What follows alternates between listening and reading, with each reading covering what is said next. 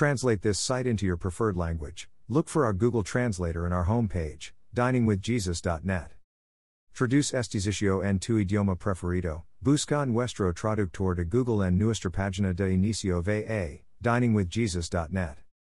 Pastor Chris White says to all of you, Hello, my friends. May the Lord bless you today. Hola, mis amigos. Que el Señor los bendiga.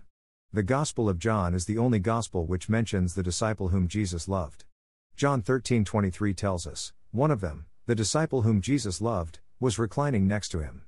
John 19:26 declares, when Jesus saw his mother there, and the disciple whom he loved standing nearby, he said to his mother, "Dear woman, here is your son." John 21:7 says, then the disciple whom Jesus loved said to Peter, It is the Lord. This disciple is never specifically identified, but the identity of the disciple whom Jesus loved is clear. The disciple whom Jesus loved self identifies as the author of the Gospel, John 21 24, whom most scholars believe to be the Apostle John, the son of Zebedee and brother of James. First, only the Gospel of John mentions the disciple whom Jesus loved. Second, John 21 2 lets us know who was fishing with Peter, Simon Peter, Thomas, called Didymus, Nathanael from Cana in Galilee, the sons of Zebedee, and two other disciples were together. The apostle John was a son of Zebedee, Matthew 4:21.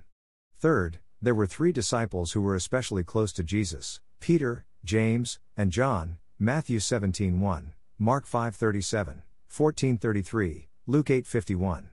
The disciple whom Jesus loved could not be Peter, as Peter asks Jesus a question in regards to this disciple. John 21:20 20 21. That leaves us with James or John. Jesus made a statement about the possible longevity of the life of the disciple whom he loved in John 21 22. James was the first of the apostles to die, Acts 12 2. While Jesus did not promise the disciple whom he loved long life, it would be highly unusual for Jesus to say, If I want him to remain alive until I return, what is that to you? If the disciple whom he loved was going to be the first disciple to die. Church history tells us that the Apostle John lived into the AD 90s and was the last surviving apostle. Early church tradition was unanimous in identifying John as the disciple whom Jesus loved. It seems that John had a closer relationship with Jesus than any of the other disciples. Jesus and John were essentially best friends. Jesus entrusted John with the care of his mother, gave John the vision of the Transfiguration, allowed John to witness his most amazing miracles, and later gave John the book of Revelation. Thank you to Got Questions Copyright Copyright 2002 to 2023 Got Questions Ministries. All rights reserved.